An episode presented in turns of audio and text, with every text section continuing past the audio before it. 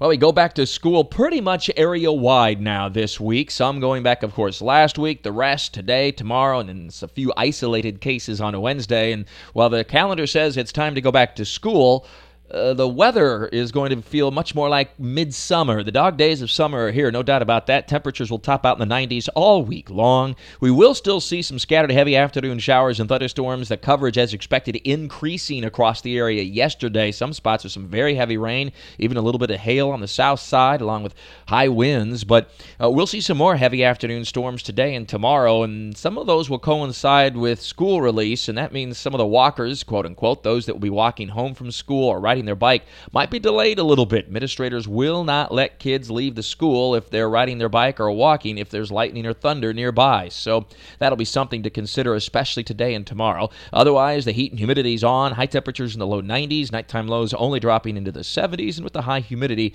feel like temperatures, of course, will be 100 plus. Now, these storms will be capable of producing some very heavy rainfall. They won't be moving very quickly, moving to the east at generally about 10 miles per hour or so. Some of the storms will produce some wind, and, and again today, even an isolated storm or two could produce a bit of hail, but the big story will be the lightning and the heavy rainfall. As we get deeper into the week, by Wednesday, Thursday, and Friday, storms look to become more widely scattered again, and that means we'll notch those temperatures up even a few more degrees, with highs reaching the mid 90s for Wednesday, Thursday, and Friday. Feel like temperatures 102 to 107 degrees, so the heat will be on as we go through this week.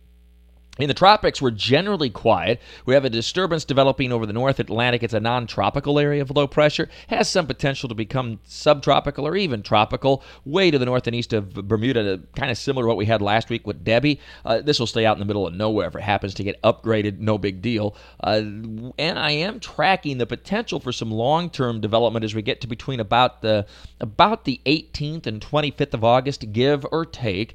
Uh, there's more on that and the conditions that might lead to uh, some activity in Talking the Tropics with Mike at WOKV.com and ActionNewsJax.com. But in the short term, we're in good shape across the Atlantic Basin.